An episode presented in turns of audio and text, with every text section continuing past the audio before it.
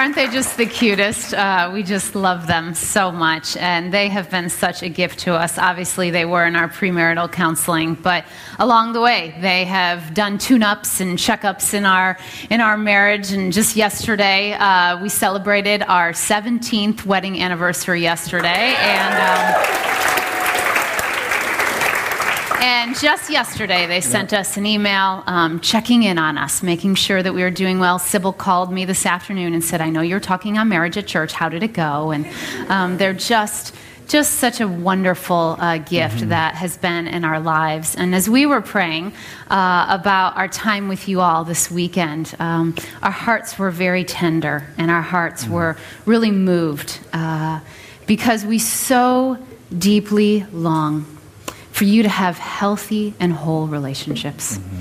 As your pastors, that's probably one of the primary things that we pray for mm-hmm. for you on a regular basis. That your relationships, whether it's your friendships, your dating relationships, your marriages, your future marriages, the marriages that maybe you have uh, had to walk out of, we long for your relationships to be healthy and whole with one another, and, and for the marriages of Soul City Church to be a place where transformation happens. And so, as we were praying for our time this weekend and praying for this message, uh, we just felt a strong prompting uh, to do this a little bit differently mm-hmm. um, and to, to actually set up our message a little bit differently this weekend. And so, one of the desires that we have is to just really let you into our lives, uh, to really let you into uh, what God uh, has been doing in our lives over the last 17 years. Not that we don't normally let you into our lives, but.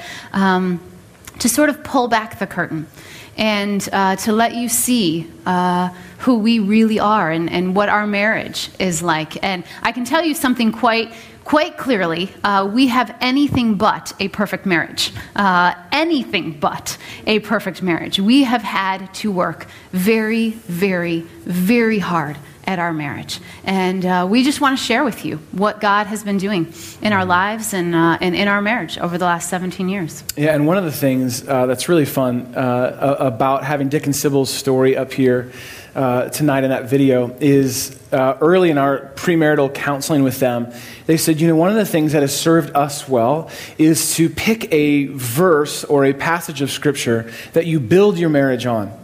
Bible has a lot to say about marriage and a lot to say about relationships, and so there's sort of a lot to choose from here. But what would you say would be a sort of a compass for you, a litmus test for you to kind of see how you're doing and where we're at, and a passage that you can keep coming back to to check in with each other and ultimately with God? And so we picked a passage of scripture that Dick and Sybil actually read at our wedding 17 years ago yesterday, and that we want to teach through uh, as we open up tonight. We want to open up God's word, and maybe perhaps this might become one of those passages of scripture that you go, you know what, if I could have relationships like this, mm. man, to God be the glory. If God can take my current relationship and make it more like this, then to God be the glory.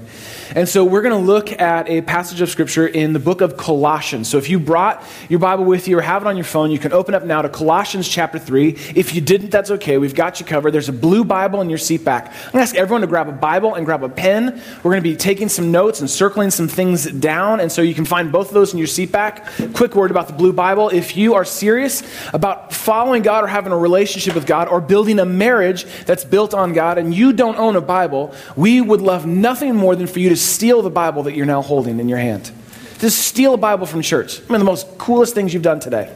Yeah. Because we think that to build a great, God honoring, life giving, lifelong marriage, you have to have access to this truth, this mm-hmm. transformational truth. Mm. It's changed our marriage and changed our lives. And so, the Bible you're holding, if you have one of these blue Bibles and you don't own a Bible, please take that. And then, would you also circle and, and write notes in this? Because you may not keep that Bible, but someday someone's going to steal the Bible that you're writing in tonight, and you're going to give them a head start. So, please take notes as we go along. Colossians chapter 3, verse 12. Again, this has been the verse that we had read at our wedding. I had engraved on my ring, uh, and it's kind of going to be sort of a report card for us on how we're working this out in our marriage these last 17 years. This is what Paul says to that church and to our church here tonight. He says this, and this is very important. Look at these first couple words. Therefore, as God's chosen people, just hit pause right there and circle that whole phrase. Therefore, as God's chosen people. We're going to talk about that in a second. Therefore, as God's chosen people, holy and dearly loved, clothe yourselves in compassion and kindness and humility and gentleness and patience. Hmm. All right, just hit pause on that passage for a second. Therefore, as God's, and just understand what Paul is saying here and what God wants us to hear tonight. What, he, what he's saying here is that those of us who are in relationship with God, who've decided to put God at the center of our lives, we already have a status that transcends and trumps and supersedes our relational status. Bigger than married, dating, single, it's complicated. We have a different status. Hmm. God's chosen people. Hmm. And that trumps everything. The way that God sees and defines you trumps and, and sets the tone and the pace for every other relationship. Therefore, as means because it is already true, because this fact is already in motion in your life. Therefore, as God's chosen holy people, that means that you belong to God whether or not you belong to anyone in this world. Mm. You ultimately belong to Him. And because He has invited you into relationship, you get to do relationships differently. Mm. And this is how he says, Paul goes mm. very practical things. As God's chosen people, holy and dearly loved by God. Notice there that. That you are already loved by God before you try and do this right or get it all wrong or whatever it may be. Before any of that, you are already loved by the God of the universe. That defines who we are. And he says, so if that is true, then we clothe ourselves with compassion and kindness, humility, and gentleness and patience. We clothe ourselves, is the metaphor that Paul uses. Like we go to the closet and we say, okay, what can I put on today that is going to show off the reality of who I am, but more importantly, whose I am? Hmm. What can I wear that can change this relationship, the tone of this relationship, and change people's perception of marriage and relationship hmm. in this world? Now, when we got married, one, I didn't have a lot of great clothes in my closet. And Two, I just didn't have a lot of clothes in my closet. Okay, so I just kind of coming out of college and living very, very, very sort of simple, meager means. And so we, when we got married, I said, baby, I, I want to get some nice outfits for the honeymoon. I want to kind of like show, you know, take you out to some nice luau's. And uh, nothing says love like a giant roasted pig. And so, so I went to Old Navy and. Uh, True story, and uh, still do. And uh, I brought a picture of the shirt I ended up with, what I chose to clothe myself. And yeah, if you're going to a luau, better rock that double XL luau shirt from Old Navy sale rack. And the problem with this picture, one, is if, uh, just nothing, it does not look that great on me. And two, I barely look old enough to drink, let alone get married in this picture. And somehow Jeannie continues to look beautiful every year. Oh my goodness. Yeah, I, I keep trying, but she keeps staying beautiful. So here's the thing. Here's the thing. I did not know. Like, I was taking fashion cues from, from Ross on Friends. Like, that was like how I clothed myself. And go back and watch seasons two and three, and you'll see exactly what I'm talking about. I didn't know how to clothe myself. It was, it was ill fitting. I didn't know it was clumsy. I didn't know how to do that. Paul says, You pick out these things and they will shine and show off how good this God is who has already chosen you and wholly and dearly loves you. So you practice things. Mm. You practice things like compassion. Compassion basically is when I get in touch with my own brokenness, I can love you in yours. When I'm honest and in touch with my own brokenness, I can love you in the midst of your brokenness. That's what compassion is kindness. That means making intentional, loving choices. It's not just an attitude, it's actions. Kindness is actions. Humility, which we looked at last week from Philippians chapter 2, how Jesus himself modeled the ultimate form of humility by humbling himself to death, even death on a cross. Gentleness, and how our tone is. Is there tenderness in our tone and the words that we choose to use with the person we claim to love the most in the world? Are you gentle with them, with their emotions? with where they're at in their day and in their life. And then patience. And patience is a really hard one for me, being very honest. Patience is sort of what humility looks like out in public. To say, okay, who you are in your process is different from mine, and I'm not going to expect you to get on board with mm-hmm. my whole system here. I'm going to be patient with you and not believe that my way is the right way, but mm-hmm. that God's working this all out. Patience. Paul goes on to get very practical. He says, Bear with each other, verse 13, bear with each other and forgive one another if any of you has a grievance against someone. Paul should have written this a little more honestly and said, Forgive one another as all of you will have many grievances hmm. with others. I mean, that's just the reality. This isn't an if, this is an as sort of thing. As we bump up into conflict, and we're going to talk about in a second, what does it look like to forgive? And what should the terms of our forgiveness be? Paul lays them out here. We forgive because God has already forgiven you. You don't forgive because the other person kind of comes back with their tail between their legs and you can finally forgive them. You don't forgive when you get around to it or feel like it. The terms on our forgiveness and our relationships is because you've already been forgiven of things that you could never take care of on your own. And because God has already forgiven you, then one of the practices that you put into play in your relationship is regular forgiveness. Mm. To be the first to forgive mm. in your relationships. And he goes on in verse 14 to say this. He kind of does the D, all of the above answer. Above all of these virtues, put on love. Put on, choose the garment of love. Put on love, which binds them all together in perfect unity. Put on love and let that be what, what binds you together. Let love be what holds you together. Let love be what brings you back together. Let love be what sort of guides you through dark and difficult times. Do not let just the kids be what keeps you together. Do not let just like the obligation to commitment you made years ago be what keeps you together. Do not let being the roommate situation that you have set up with your spouse be what keeps you together. Mm-hmm. Do not be pretending to play marriage be what keeps you together. Hmm.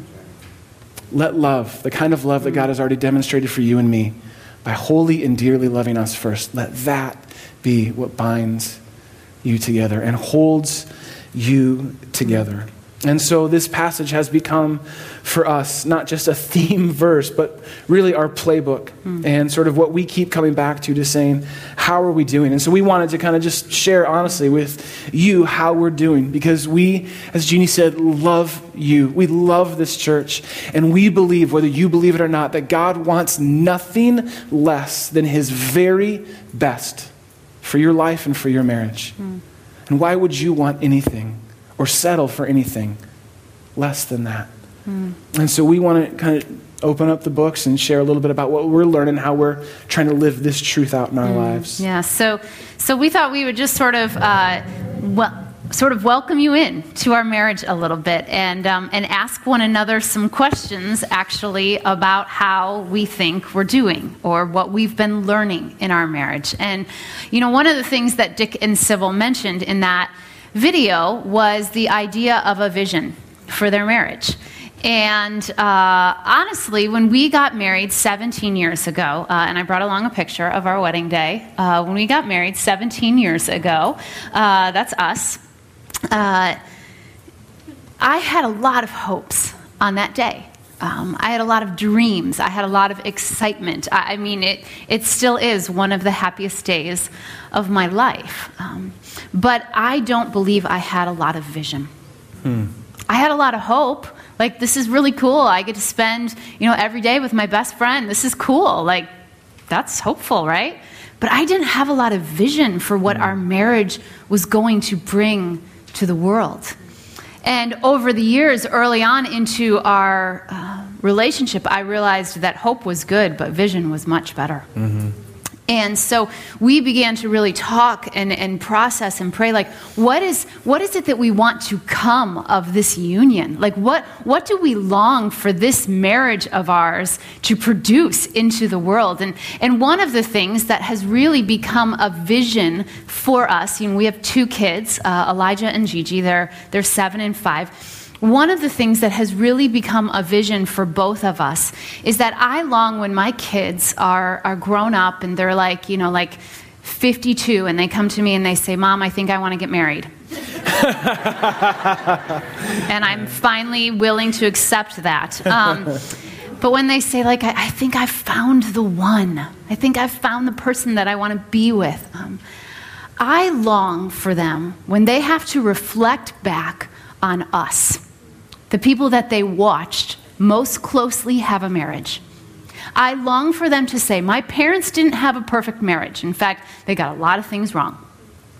but they had the best marriage that I have ever seen. Mm.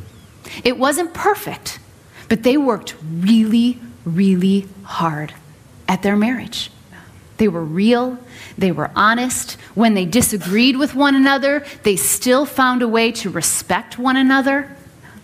They were silly with each other, they were giddy, they were always holding hands. My gosh, they were kissing all the time. I, I want my kids to, to see a healthy picture of affection, of love, of care. And when that future one in their life, that future spouse says, Tell me what your parents were like one day. I long for them to reflect back and say, You know, my parents didn't get it all right, but they loved Jesus so much. And I think Jesus is who helped them have a great marriage. Mm. And, and that really has become a vision for us. us. It really has become a vision for us. And I'd say a second part to that, which came a little bit later, um, is that, and this is going to sound a little audacious at first, but visions are supposed to sound a little audacious.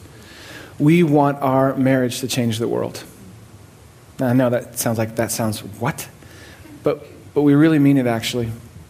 We want to be so honest and to do the work that God puts in front of us to do and to honor God with our marriage mm. that our friends and those around us see a different picture than maybe the one they saw growing up mm. or maybe than the one they see all around them. Mm. We are far, as Jeannie said, one of the things we know most about our marriage is we are far from perfect or hitting this right all day, every day. That's not just not true. But we believe that if we work and do the work that God gives us, to getting that first part right, to providing our kids with the best picture and best experience of marriage possible. The more faithful we are to that first one, the more fruitful we'll be at the second one. Hmm. That we can give, by God's grace and for God's glory, a better picture of what relationships can look like in this world. And so we kind of mm. pull no punches. We want to see God change the world through our marriage. And mm. it gives us something to live into more than just staying together mm. till we die. Mm. And, you know, as we have uh, really approached those two visions for our marriage, there have been things that we have learned to do that really helps to grow that vision. And then there are, of course, things that we do that don't help uh, to grow that vision. And I'm just curious what you would say uh, around the things that we do that help to grow that yeah. vision. Thanks, Pastor Jeannie. Um, I will. That'll come up in a debrief later, I'm sure. I. Um, no, I, we, we actually, because we already talked about some of this and said, you know, what, what would we want to share that we've learned along the way? And I'll share a couple real, like small practical ones that all have to do with the end of the day. So we're getting close to that in a couple hours. So if those of you who are married, you can maybe practice these. And then um, maybe a bigger picture one. So a couple things we put into practice early on in our marriage, realizing um, pretty early on and then learning pretty concretely later on uh, that nobody drifts into a great marriage. Mm. No one we know has ever drifted into a great marriage. You may sort of fall in love quickly and easily, but having a great marriage takes work over time. And so we said, what are the little things that we can do consistently and repetitively over time, the disciplines that will build a great marriage, one for our life and for our kids and for those around us and ultimately for God's glory? So, a couple things we do. We decided early on to, at the end of every day, to go to bed at the same time. It's a simple thing, but we just said, you know, this is a way for us to practice Colossians 3, to be selfless, to be patient, to say, when it's the end of the day, it's the end of the day. And all the stuff that maybe I want to stay up and do, and if it's work related, why am I even doing work at that time of night anyway? All those things can wait. You can record a show. There's nothing more important than you in my life right now. So we end our day at the same time. We say, You ready? It's time? Okay, let's go on up. And we'll end our day and go to bed together. And another thing that we committed to do is to uh, never have uh, a TV in our bedroom. And it's a small thing, but we just kind of knew early on that if we had a TV, even if we went to bed together at the same time, one of us, me, would stay up later having to finish whatever series I was caught in the middle of. And then what would happen is I'd be disconnected from my wife in the moment and disconnected from you the next day because I'd be tired and groggy from staying up too late. So just that small choice has helped set us up and set a, a different atmosphere for even for our bedroom and for the end of the day. Mm. Another thing that we put into practice that we don't do by any means every day, but we really try our best to put into practice and to remind each other of and to get on our knees and to do wherever we're at to stop and just pray together. I'm telling you, praying together completely changes your perspective of each other and of the world around you.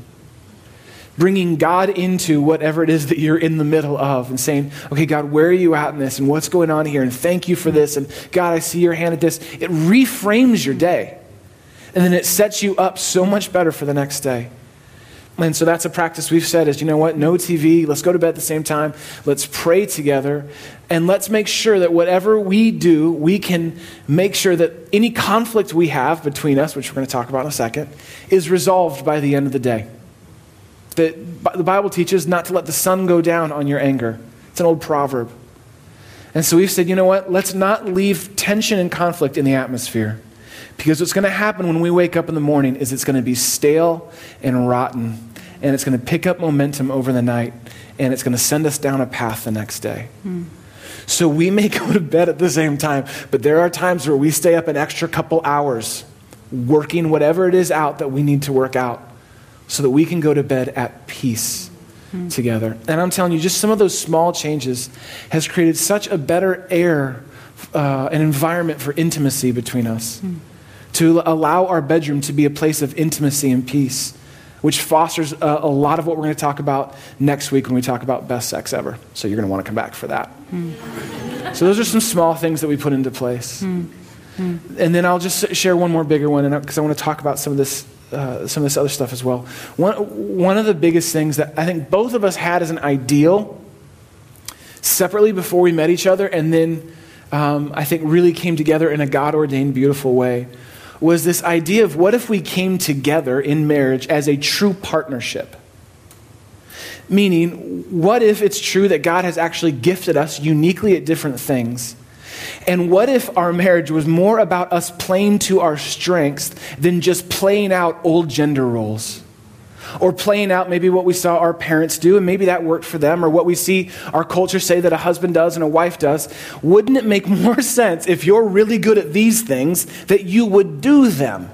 And that I, if I'm really good at these things, I would do them. And for the things in the middle, we'll kind of divide those up. But let's approach this thing as a real partnership and not just default and defer to, well, this is how my family did it. And I think women are supposed to do this and men are supposed to do this. And this is what moms do and this is what dads do. And so what it's meant is we maybe do things that are untraditional or unconventional, but our strategy is if we're both playing to the strengths that God has given us, won't our marriage be that much stronger?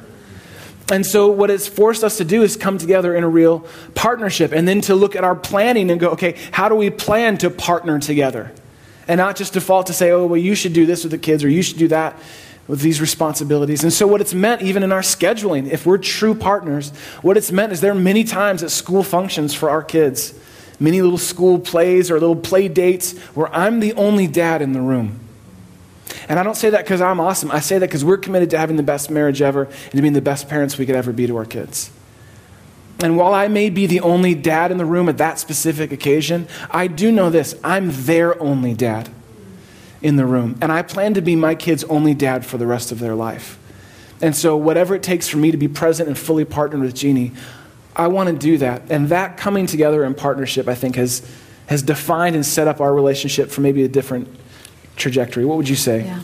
I think one of the things that has really helped is uh, Jarrett and I started to really desire to have some pictures. Obviously, we had the gift of, of Dick and Sybil in our life, and they were these wonderful mentors. But we said we, we really want some friends in our life that when we look at their life, we look at them and we want to be like them. Like friends we want to be like, is how we describe it. And how can we start to build our relational world in such a way where these people can come into our life and, and we can really say to them, hey, will you be our friends? Because we see things in you that we want to be like. Your marriage, the way that you, you know, raise your kids, the way that you, um, you know, serve in the church, or, or, or who you are. And, and so, w- will you be our friends? Hopefully, you know. And and we have found with this, none of these people just sort of dropped into our laps. We had to go looking for them.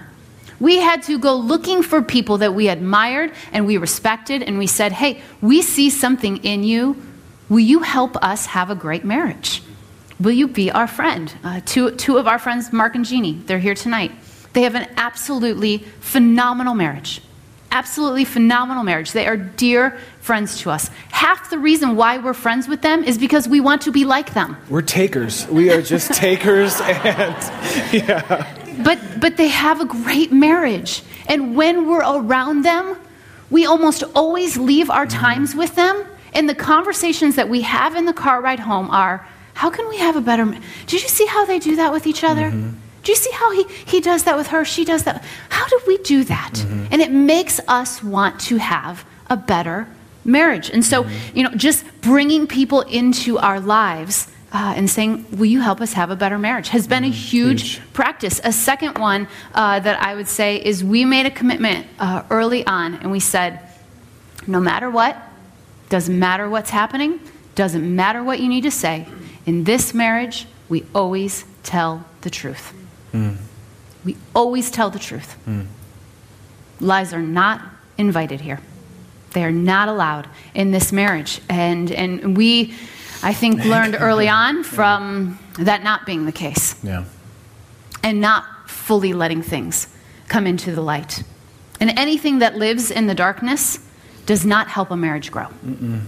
Anything that lives in darkness does not produce good fruit in a marriage. And so, no matter how hard it was, we just said, we're going to tell the truth. Yeah. We're going to always tell the truth. Yeah, I remember uh, a friend of Jeannie's actually that, that uh, was on her staff for many years saying to her in front of a, a, group of people, and it just rung so true, was he said, You know, Jeannie, you love me enough to tell me the truth. And see, I grew up in a culture where those two things were not connected. If you love someone, you didn't bother them or make them feel uncomfortable or say hard or difficult things. You just sort of let it all lie because that's how we love each other, right? Everyone keep moving. No one looked at these difficult things.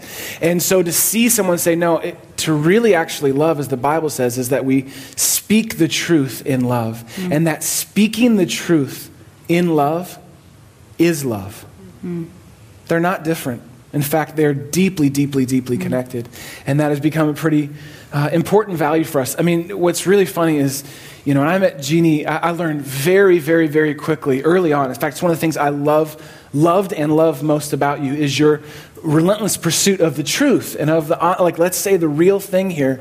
And specifically, when it came into our first couple conflicts and fights, I learned very early on that the two of us do conflict very differently. In that she faces conflict and I don't. and so just two very different strategies, really. And, uh, and like you're a conflict ninja, like assassin, like I, I, smell inconsistently. Let's get after let's, let's, get after this inconsistency. Like what's going on here? And so w- we had to learn pretty quickly how to handle conflict and how to um, have that and not be surprised by it, and then not be undone by it. Mm-hmm. And so I'd love for you to share just a little bit about what we've learned along the way when it comes to speaking the truth in love, to being honest with each other, to love yeah. each other like that. Yeah. Well, I mean, honestly, the simplest thing that we have learned about conflict in our marriage is that when it comes to conflict, I'm always right. She's right. It's true. Oh. true. no, I, am kidding. But I, have I've often said, like, Jarrett, I'm just right. And the sooner you can get on board with yeah. this, the better it'll be. Yeah. Um, be and, uh, and so it's not true. That's not true. Um, I wish it was. But yeah. Um, yeah, I mean, I think when it comes to conflict, uh, early on in our marriage, we learned what not to do before yeah, we learned before we more what to, what to, do. And yeah. I think one of the things uh, that we learned was that.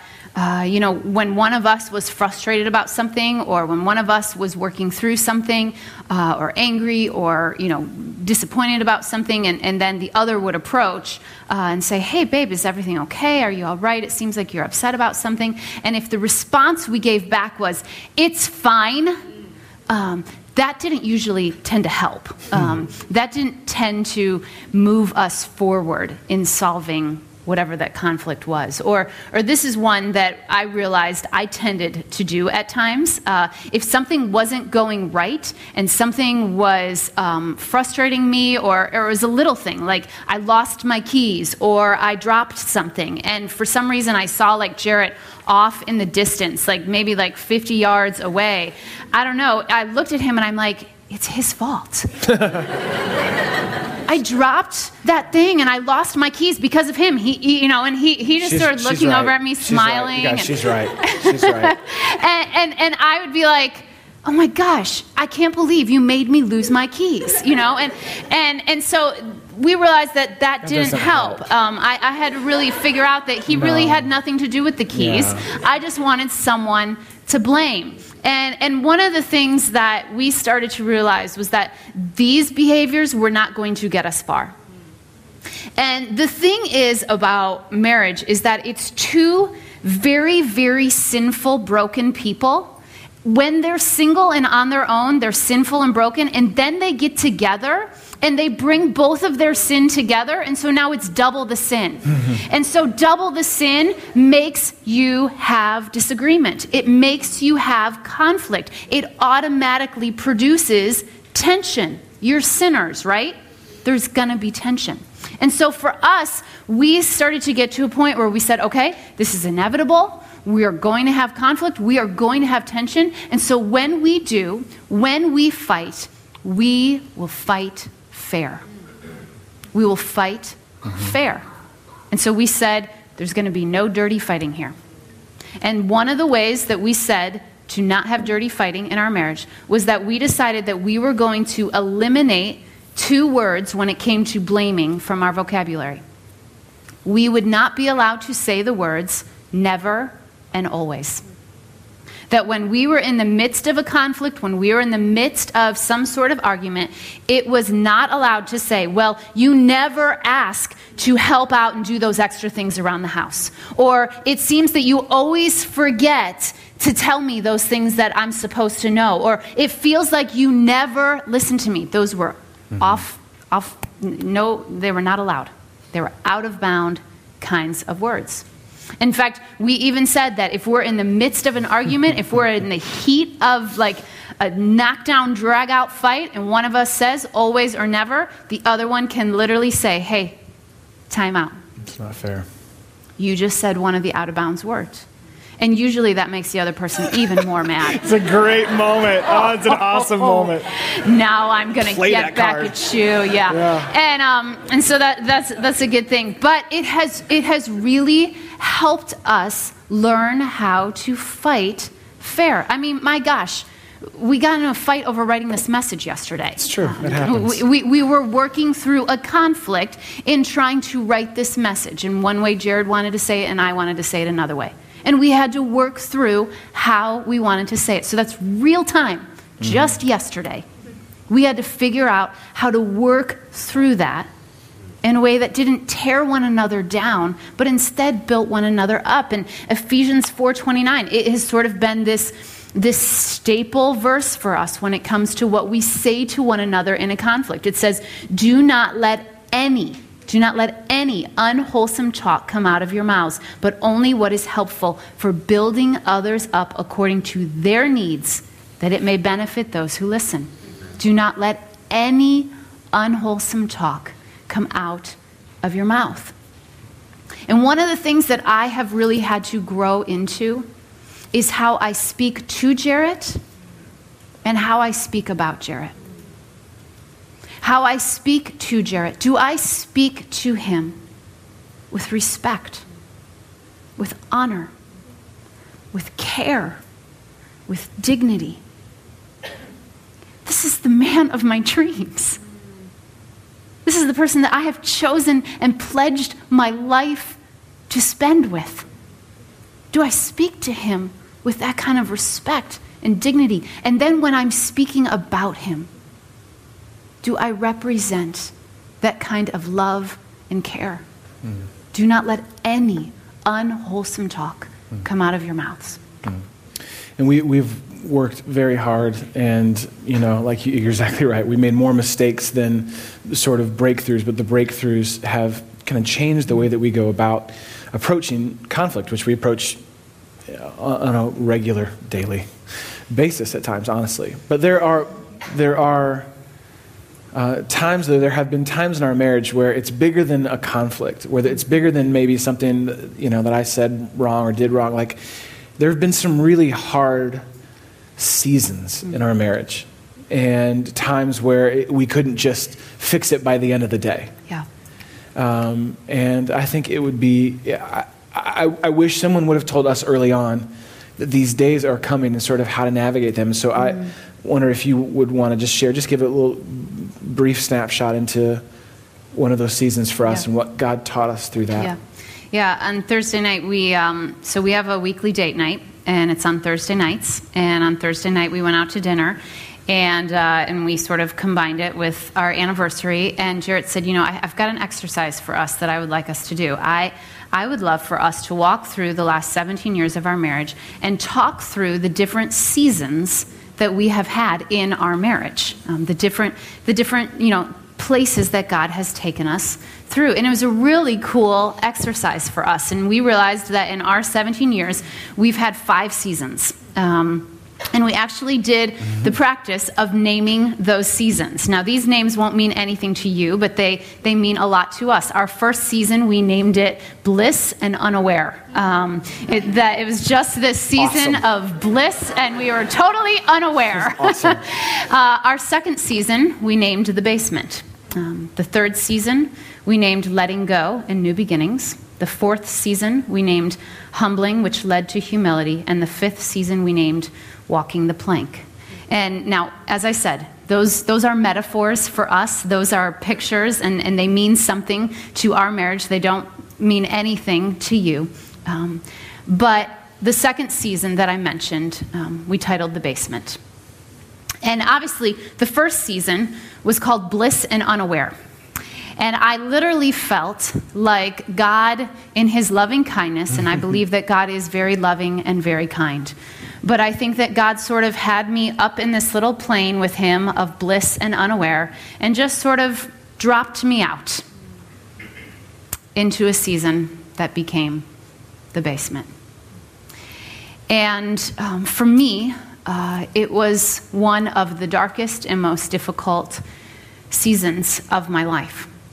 I lost a job that I had really loved. Mm-hmm. And in the losing of that job, I quickly spiraled into a lot of insecurity and insignificance.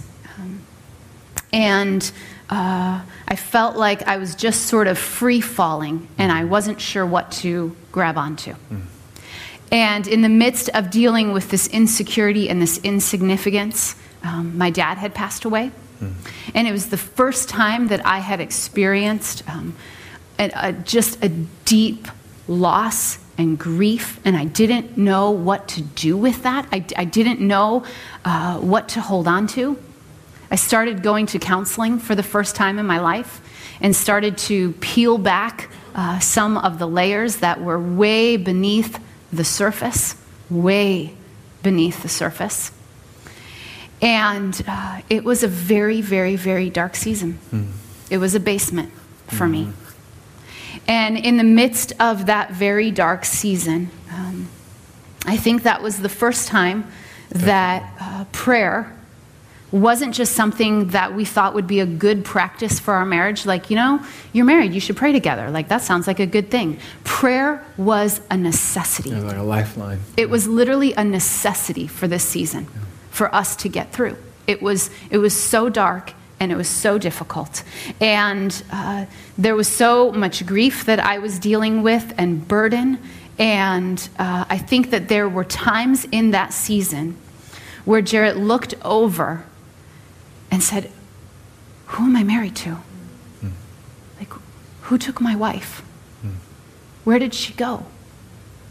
And it was very dark and very difficult. And um, I think one of the things that God taught us in that season was that we had to figure out how to find one another in the darkness. Mm. We had to find one another in the darkness.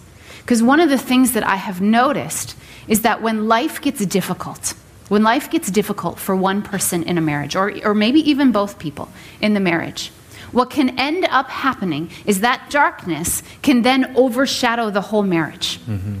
And it can then become this shadow and this casted cloud over the marriage. And the person can say, It is too dark for this marriage to keep moving on. And these difficulties are just too hard. They're just too dark.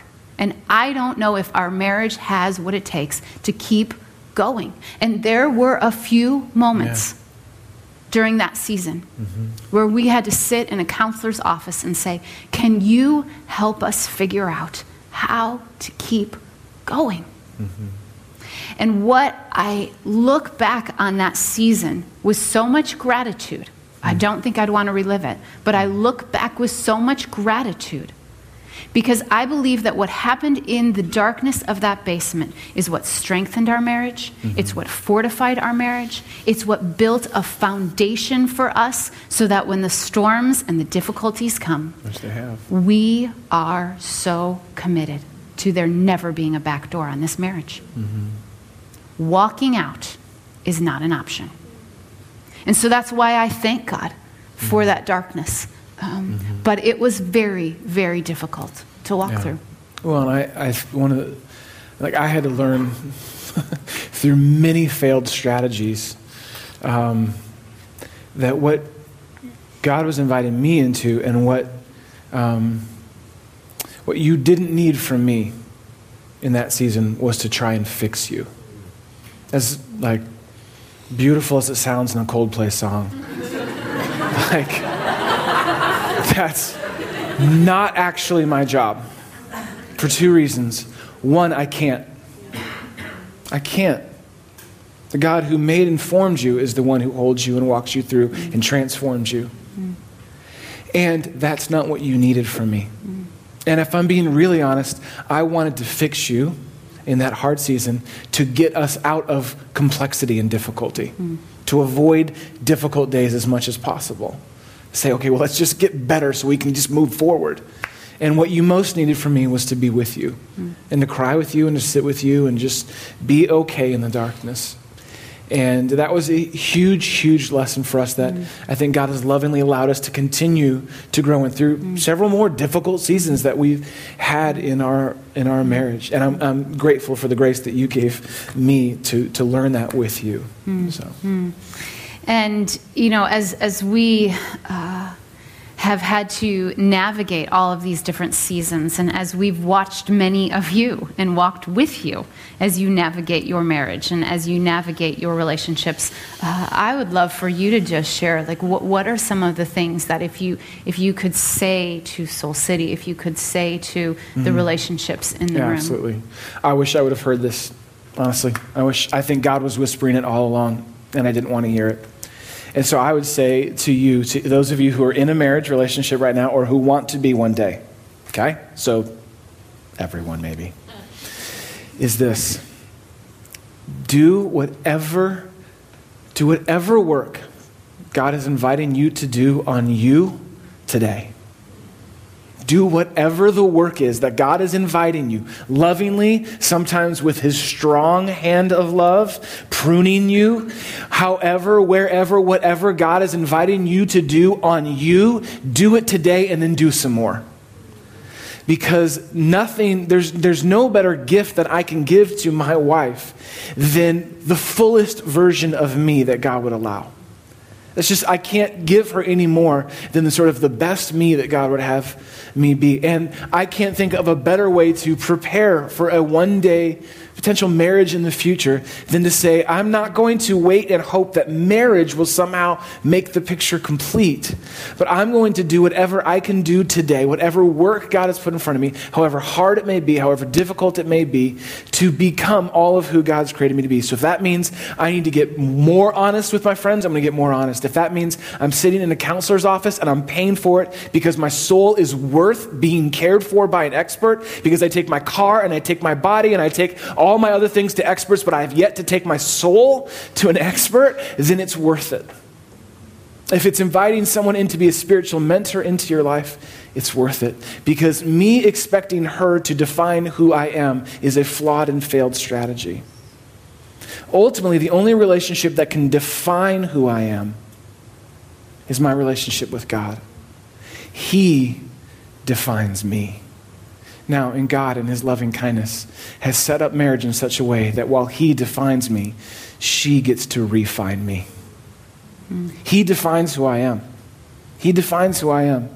And God lovingly uses Jeannie to refine that, to call that out, to push in a little deeper, to expect God's best in me. But for me to expect her to define me as a failed strategy, so I would say, whatever, whatever you can do now mm-hmm. to get honest before God and to do the work that He's put in front of you, don't delay. Begin today. It's not too late for your marriage, and it's not too late in your life, maybe even for a potential future marriage down mm-hmm. the road. Mm-hmm. What would you say? And, and, I would say to those of you that are single, um, you know, getting dressed up one day and going to a field or a chapel or a barn or wherever you choose to get married. Um, and inviting all of your friends and family to stand around you and to speak to another person vows and promises is the easiest part. That's the easiest part. Making promises to another person, though, does not make you capable of keeping those promises. Saying promises Saying promises to another person does not make you capable at all, at all, to keeping those promises. It just makes you capable of getting dressed up, showing up at the venue, saying the words, having a great time at the reception, and then going on a honeymoon. That's all it makes you capable of doing. That's all it makes you capable of doing. You have to prepare yourself to be able to have a lifetime, a lifetime of keeping those promises. Mm-hmm. And so, those of you that are single or maybe single again in the room or, are hoping to be married one day, you can start doing that now. Mm-hmm. You can start doing that now. You can begin to prepare yourself to be a great promise keeper one day. Mm-hmm. That is work you can do right now. And to those of you that are married in the room, being in love and falling in love is the easiest part of the equation. Falling in love is awesome. You lose your mind, right? It's great. It's so fun. It's so wonderful. That's the easiest part of marriage. Staying in love is where all of the work is at. And it's worth it, isn't it? It's so worth it. And your spouse needs to know. Your spouse so desperately, Jarrett, needs to know that he's worth the work. That it's so worth it. This is the, this is the man of my dreams, my, the love of my life. It is worth it to work on it, isn't mm-hmm. it? It's worth it. And uh, about five years ago, um, we were celebrating our anniversary. And just real honest uh, and real honest moment of vulnerability, it was sort of like a dud of an anniversary, if I'm just being really frank. And um, we were like, yeah, this is so so, whatever, you know, Okay, cool. Um, I don't know. what are you gonna do? I mean, it is. Yeah, it, just it wasn't great. I think we like went to Chipotle or something. I don't know. It was it wasn't awesome. It was not just, that great things don't yeah, happen at Chipotle. Chipotle is great, but it wasn't great. Mm-hmm. And um, and so I don't know. At the end of the day, we were talking, and um, I don't know. There was there was something about it where we both said like, "Isn't this supposed to be a great day? Mm-hmm. Like, isn't this supposed to be the day that we remember?" those vows that we said, and, and, and we're supposed to be reminded of what God called us to. And so we got to talking and we said, okay, no more Chipotle for sure, um, and no more gifts for one mm-hmm. another. Mm-hmm. Um, let's not spend money on gifts that aren't really all that necessary. Let's actually, every year on our anniversary, let's each write a set of vows to one another. Mm-hmm a set of promises that we are going to give to the other person for the next year of our marriage. I'm only planning on being married to one person for the rest of my life. And, and so I keep changing, though, as a person, and he keeps changing as a person. And so sometimes those vows need to expand, those vows need to grow. Uh, and so we decided that every year on our anniversary, we would speak new vows to each other. And then we would figure out a creative way to present them uh, to each other. And then we would hang them in our room for the next year. And uh, lest you think that we are this perfect couple, uh, we did this last night while I was in yoga pants and a t-shirt and hadn't showered, um, and I You think may- you were in gym shorts. Yep, so you make yoga pants look good though, baby. thanks, So-. Thank you. So it wasn't this like awesome.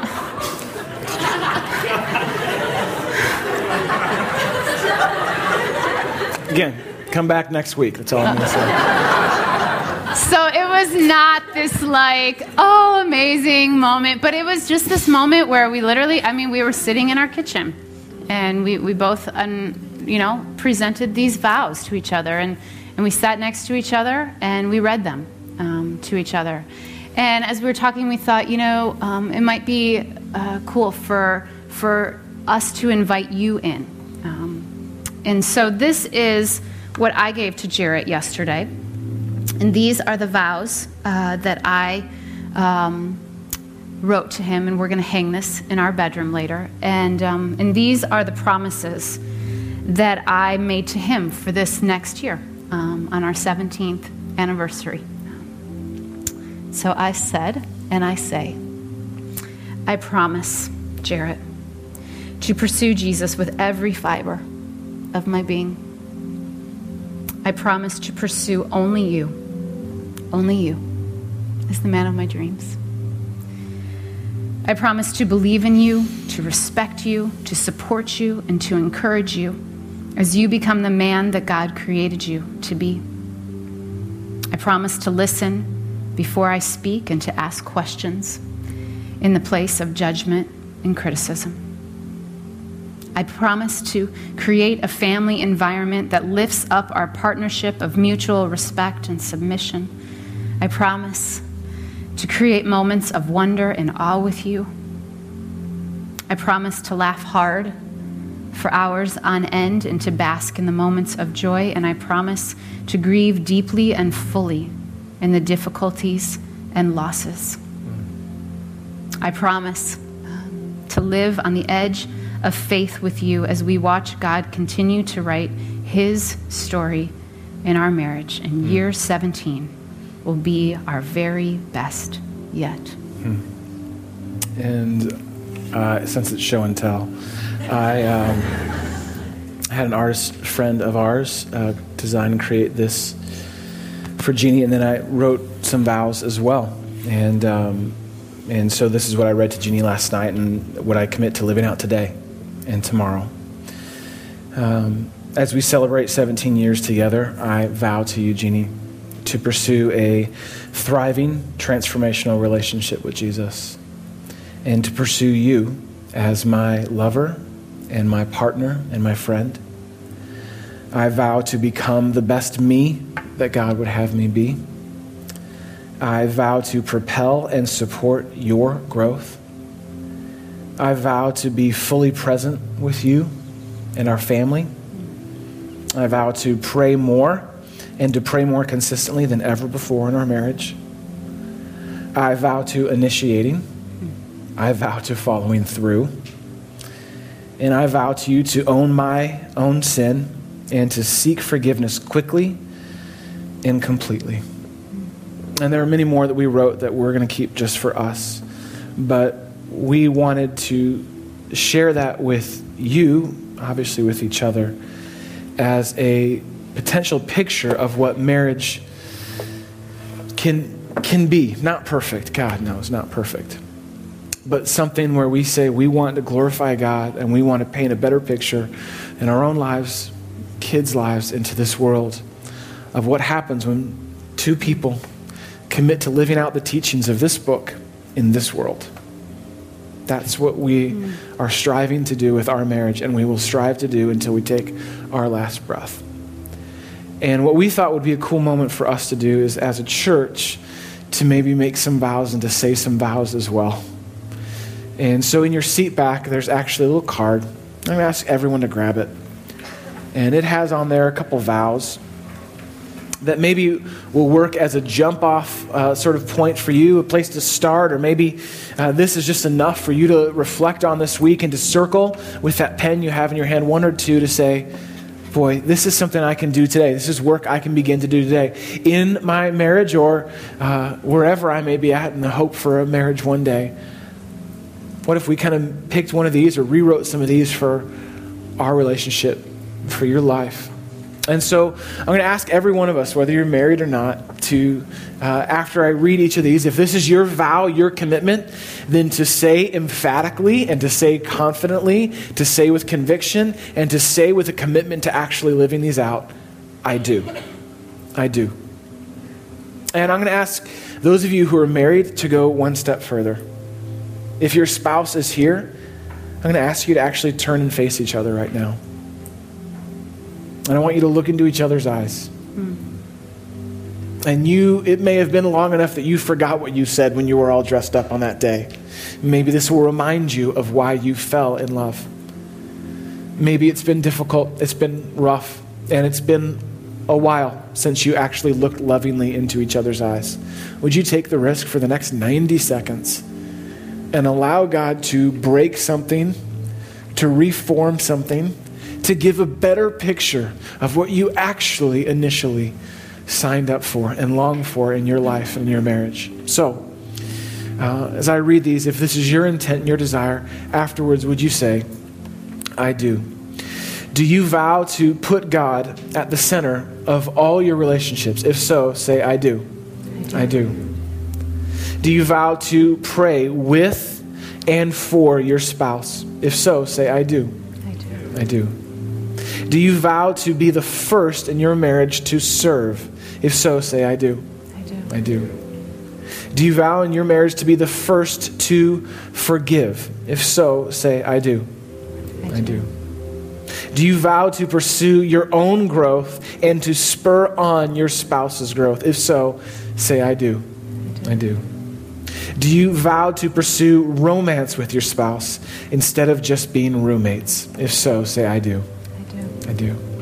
And our, our hope in prayer is that this is just a tip of the iceberg kind of experience for you. For those of us who aren't married, that this would give a small glimpse at what God has for you, His best for you. His best for you. And for those of us who are married, to maybe get some things realigned tonight and to talk through these and to remember and to rebuild and to walk into a new chapter, a new season together, maybe even starting today. So, what we want to do for the next moment is respond to the God who makes this actually all possible, the God who initially initiated with us, who chose you, knowing fully who you are, chose you to lavish his love, his holy and pure love on you. A God who makes this possible in our lives, present tense and in the future as well. A God who can restore and rebuild the past tense damage that we've caused in our lives and maybe in someone else's as well. We want to respond to that, God. And so we're going to do that by singing to Him, by declaring the truth of who He is and how much we need Him. And we're going to do it by doing something we regularly do here, which is giving back to God, responding to God by giving to Him of our resources. It's a great practice that has come to define our marriage.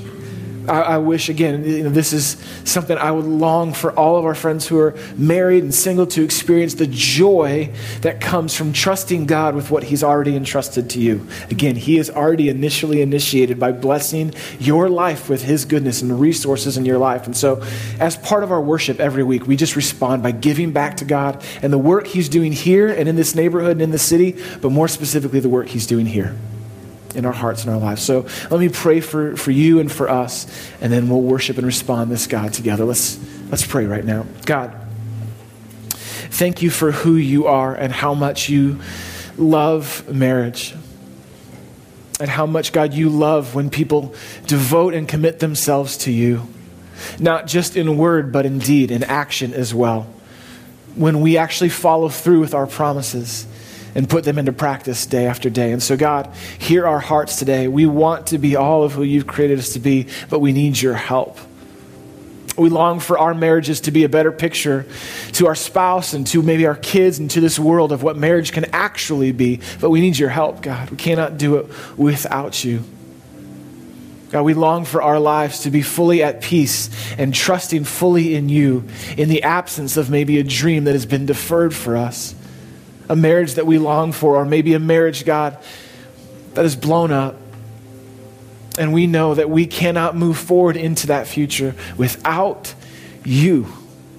We can't ever be fully healed from our past without you. And so, God, we come to you because of all of who you are, God. Because you are good, God. Because you are the one who initiated love to us. Because you are the one, God, who longs to make us all of who you intended and created us to be, and longs for our lives and our marriages to literally shine in this world. And so, God, we offer these words and these gifts, these responses to you not in any attempt to earn your love, but as a response to your love for us. So it's in your name, your good name, that we pray and that we give and that we sing. Amen.